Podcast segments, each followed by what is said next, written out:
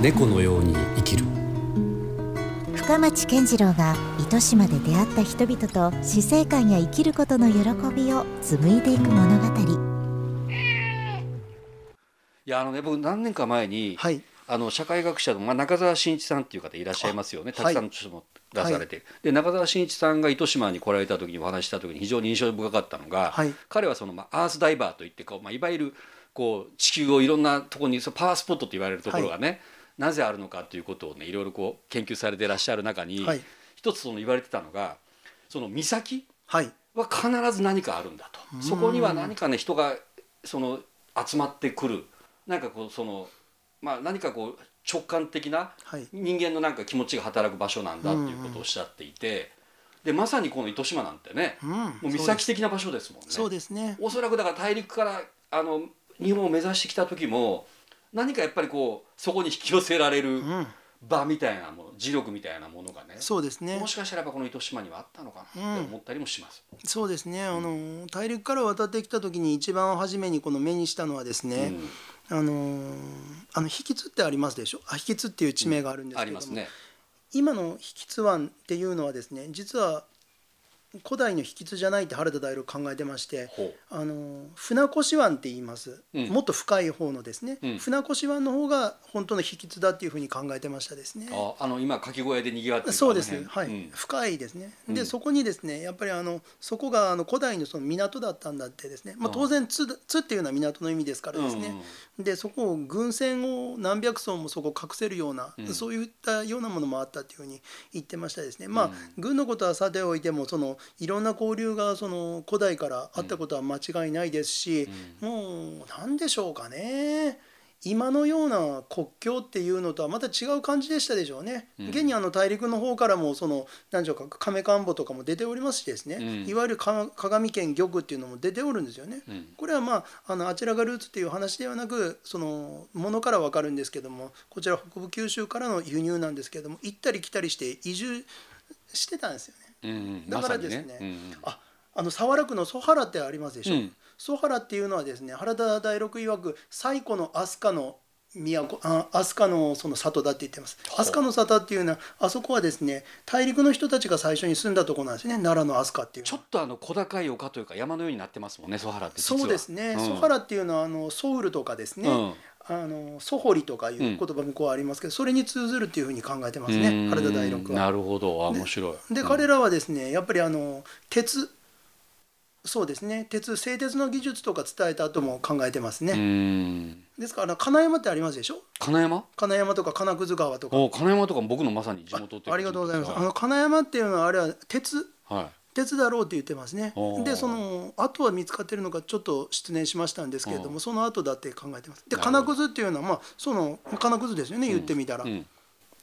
製鉄とかの。うんなんかやっぱ地名にもちゃんとその言われというかやっぱ意味があるんですよね。ありますね。ねどんどんどんどんこう変わっていったりはしてますけども、うん。なんかそこももう一度なんか捉え直す必要もあるかもしれませんけど、ありますですね。まあでもどうでしょうあの、はい。まあいろいろ話はもう本当尽きないんですけども、なんかそのいわゆるこう糸島で思うのはねなぜ我々がこう糸島を舞台に今いろんな人たちにこう声をお伺いしたいかと思うのははい。なんか糸島のその土地のパワーだけではなくてなんかそこのそこでこう暮らしていらっしゃる方たちのね生き様というか生き方というのがはい。非常にこうなんか私の目にはこう生き生きと映る方が結構多いんですよ。はい。うん、どうしてもこう街に行けば行くほどだんだんだんだんこうちょっと肩が落ちてったりとか、うんまあ忙しいとかそういうのもあってなかなかこう人と人のコミュニケーションも薄まっていくようなイメージもありますけども、はい。糸島っていうのはまああのーなんていうの開かれてるというかね田舎なんだけれどもすごくなんかオープンで,、はい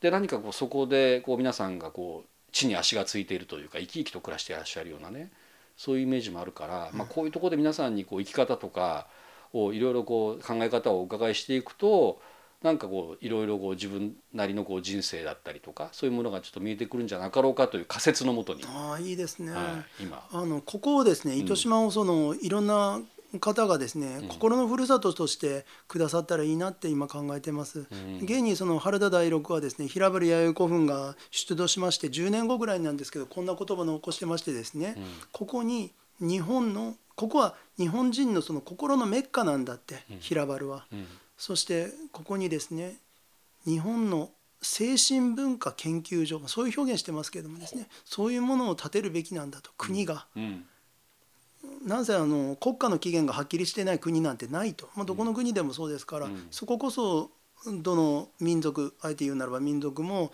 うん。心のその拠り所また誇りとしてますんでですね、ですからこそのその日本国家の起源というところに生涯こだわり抜いたわけなんですね。でもそれはその厳しい学問ではあったけれども姿勢に生きる我々としてはただこの楽しむと言いますか、浸るうんこの糸島の自然にうん。浸る。それだけでいいんじゃないでしょうかね。うん。何せあの古代からですね漁具でうん。アワビを起こしてありますでしょ？鉄の平たい。うん。アワビを岩から剥ぐ時の漁具ですね、あれは弥生時代からつく使ってましたからですね。ああそうなんですね。あの島の方で出てますよ。水戸小松原っていうところから。お遺跡として出てるんです出てます。あの漁具も鉄製の。うんもうやってること一緒なんですよね。おだけどやってること一緒なんですよ。でお役所さんの好きとか桑とかもそっくりなもの2000年近く前から使ってますもんね、うんだから実は生き方っていうのはそんなに変わってないのかもしれないですねその頃と。変わってませんですね。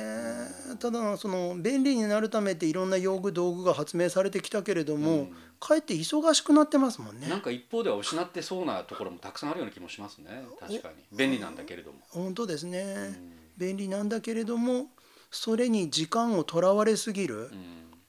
嫌いはあるでしょうね。便利とされる用具道具には。それより何より例えば海に行ったりしてですね、うん。それこそ時の経つのも忘れてぼんやりとするとか、そんな時間で得難いですもんね。うん。でそういったところでこそやっぱりそれこそあの芸術方面でうん。あります、ありましたらまあインスピレーションうん。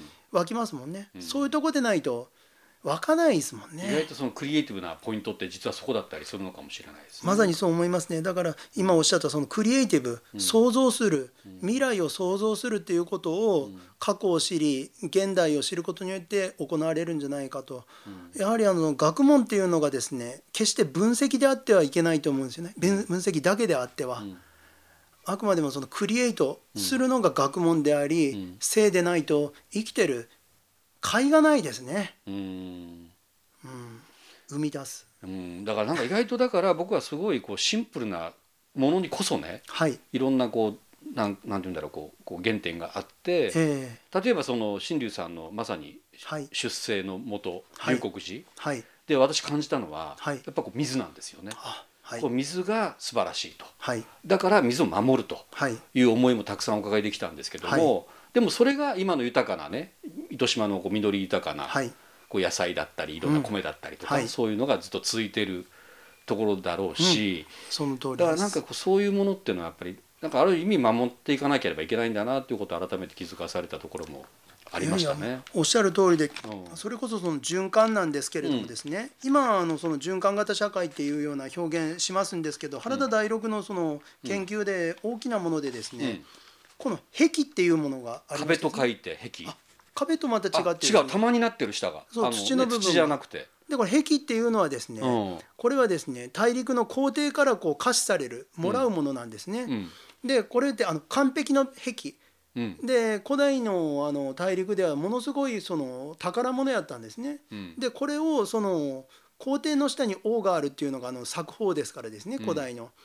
でこの古代の糸国の王もこれ三雲南庄司から出るんですあけれども。る意味こう勾玉がこうドーナツのようにこう 円形につながったようなものを。そう形は似てますね。でうんガラス製なんですけども。う。んでこの壁っていうのが、うんう。んそのどういう時にまあ一つはですね王になる時にこう与えられるものではあるんですけれども、うん。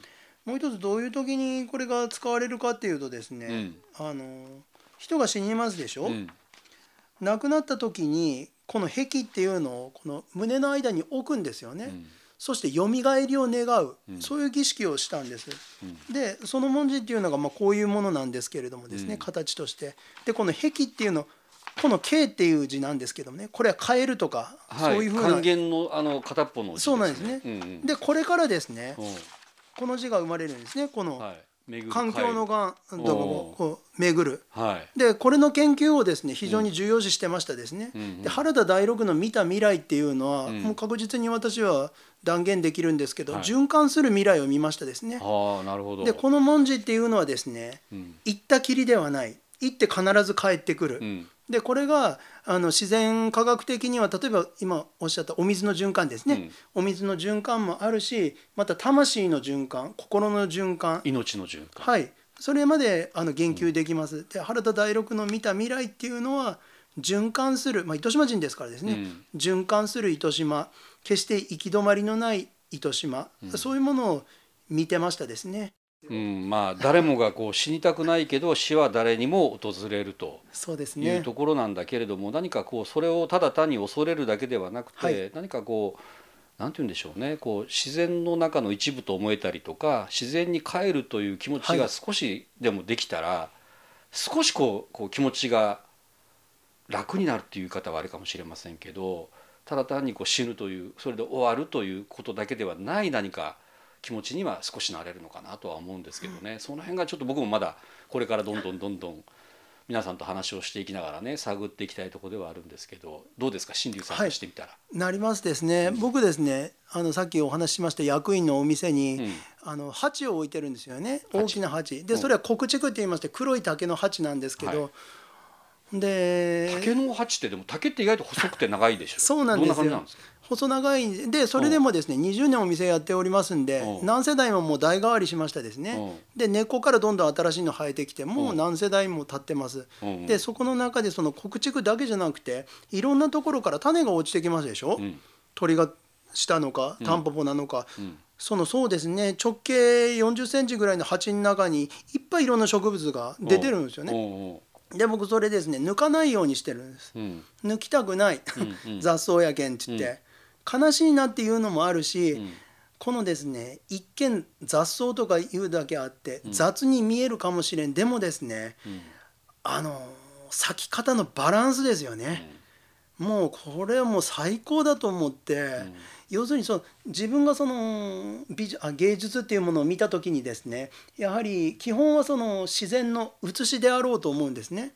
自然の写しであってそこに人のそのセンスとか力が加わることによって言うなれば超自然って言いますかね、自然の中をまたさらにもう一歩進めたものにできるのが本当の芸術じゃないかなとも思うんです。それにしましてもですねあそこ今こう、えー、と内側からお庭見てますんですけど。部屋からね庭がちょっと見えますけど、あの梅が咲いてたりサルスベリーとか、あの枝ぶりですよね。とか、うん。あの牧の木かな、うんこんなの見てですね、どれも無駄がない、完璧なんですよね。季節によってまた彩りも変わるんでしょうしね。そうなんですよ。だけど邪魔なもの何一つないっていうのを見るときにですね、ああもう本当にこのたった4 0センチの鉢やけれど、生まれ変わり死に変わりしてから、ん。でそれからまた肥やしになりますでしょ？枯れたら。うんうんでね美しいんですよ。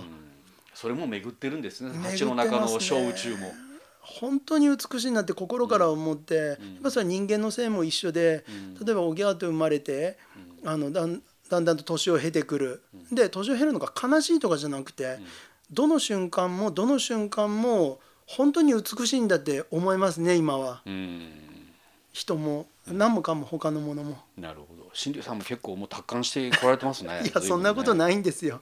うん。全くなくて原田大六を学んでいろんなことを思うようになりましたですね。なるほど。第六さんというちょっとフィルターを通して そうです世のね。中が。はい、そう思ってます。いやでもなんかやっぱり今日ここに来てよかったです。あのすごいなんかね糸島のいわゆるこうそのやっぱりまず今からいろんなところに出会う意味でも、はい、まあやっぱルーツをちょっと知りたいなと思ったんだけどそれはただ単にルーツを知るだけではなくて、はい。なんかやっぱ今にもちゃんとつながってるし、うんまあ、ちょっとこれからまた先がちょっと少し垣間見えるようなそういうお話が今日たくさんちょっとお伺いできたなという今そうですか。うんいやこちらこそ本当嬉しいです。そう言っていただいたら。いやいや本当もうそういった意味ではもう新竜さんの向こうに僕は大六さんと伊藤野さんというご夫婦の姿も, ね、もう見えるしなんかやっぱこうつながってるんだなという気がありがとうございます。すごくしましたなんか本当今日はありがとうございますこちらこそありがとうございます。